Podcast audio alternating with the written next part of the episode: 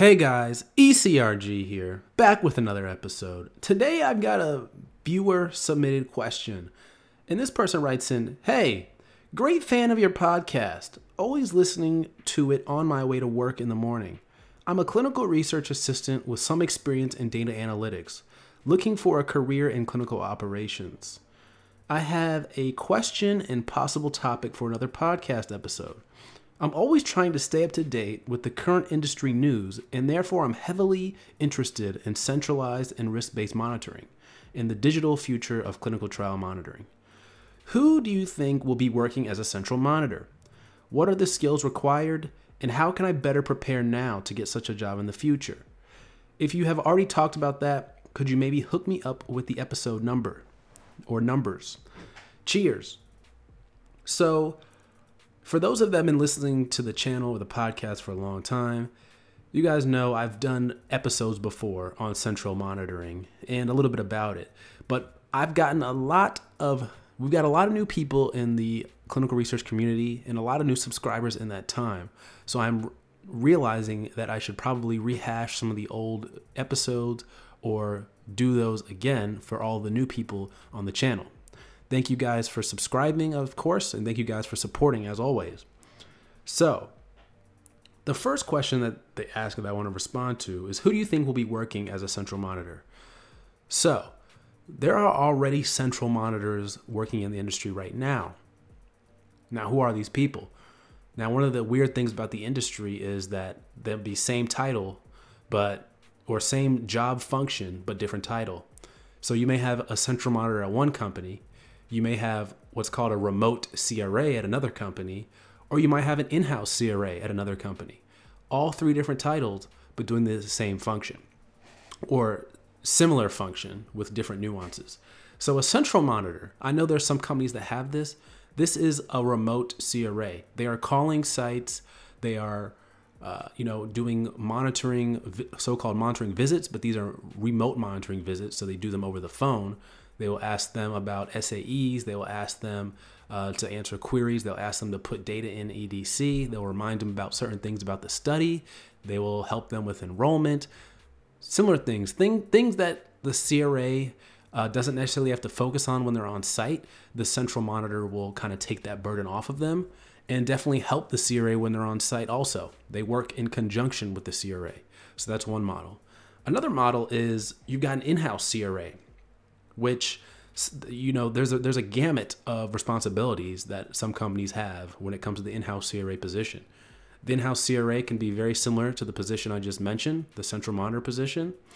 You know, doing remote uh, data review, doing telling the sites to uh, recruit better, um, talking with the study coordinators, blah blah blah. What basically what I just said. Um, another other companies will have the in-house CRA just collecting documents from the sites and scanning them into the TMF. That's also considered an in house CRA at some companies.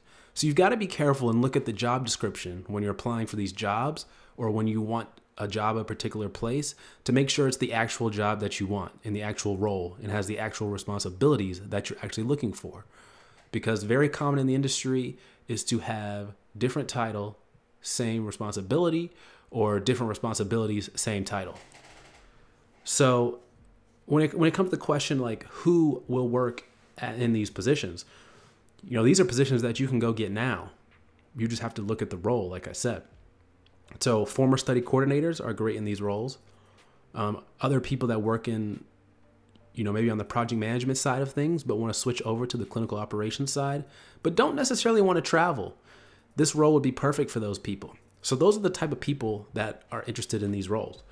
Um, I I was in a in a role like this before. Uh, I became a CRA, so a great role. It's good. It's a good stepping stone if you're in an entry level position now. You want to get some experience in clinical operations before making the jump to CRA. It's a great role. Or if you're having a hard time making that jump to CRA, go ahead and jump into central monitor role. Uh, that'll add more experience to your belt, get you uh, experience talking to sites, getting that closer relationship with sites, and it's going to help you in the interview when you're interviewing for your first CRA position. So I would definitely recommend that. It's a great role, and You know, some places it's entry level, other places it's not. Now, some companies are kind of moving more towards the central monitor being entry level because if they're doing a lot of the CRA work, then they then they can pay the CRAs less because the CRAs demand command so much money, so much more money than other people on the team. Um, so that's interesting. I don't think that's going to happen everywhere, just because CRAs are highly skilled, but it's definitely something to think about. Um, so that answers your question. Who do you think will be working as a central monitor? And then what are the skills required and how can you prepare to get such a job in the future? So honestly, you're working as a clinical research assistant now. So uh, you didn't really speci- spec- specify if that is in the clinical research industry or if that is maybe like a bench research position or something like that. So I'm going to assume it's in the clinical research industry and you've already got some experience under your belt. So you should be able to apply for a role like that right now. So I know there's companies like Syneos Health, they have central monitor positions. That's a CRO. Uh, there are other companies with remote CRA positions. I think Docs Icon, don't quote me on that, have those titles, but there's a bunch of those out there. And I've said this before in other episodes, and I'll say it again.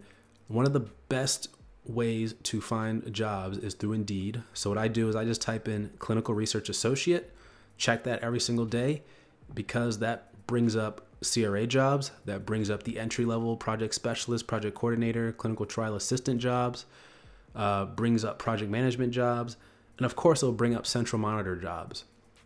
So that's what I would do. Also, if you know people at these companies that do have them, tell them to keep an eye out for you and check that website every single day if you're really interested because they're going to put them on the website.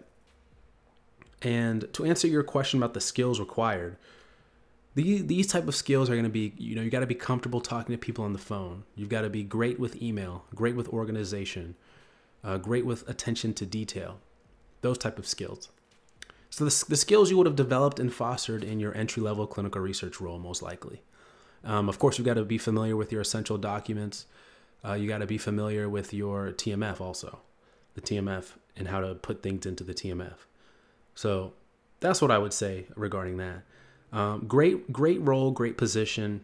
I think there will be more of these positions opening up in the coming five years or so.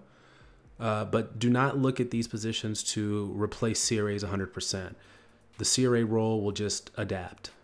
Um, and, you know, there are more and more studies coming out every single day, every single year. So they're going to need people like these central monitors to uh, kind of ease the burden. And, you know, they have a lot of great functions and cool things that you can do with them as well. So that's what I would say about the central monitor position. And it's, it's a great role. Look out for it. Um, and it's a great position if you want to become a CRA one day, too. So that's what I would say. As always, guys, thank you. Thank you for your questions. Email me, eliteclinicalgroup at gmail.com, if you have a question of your own that you would like me to answer. And take care.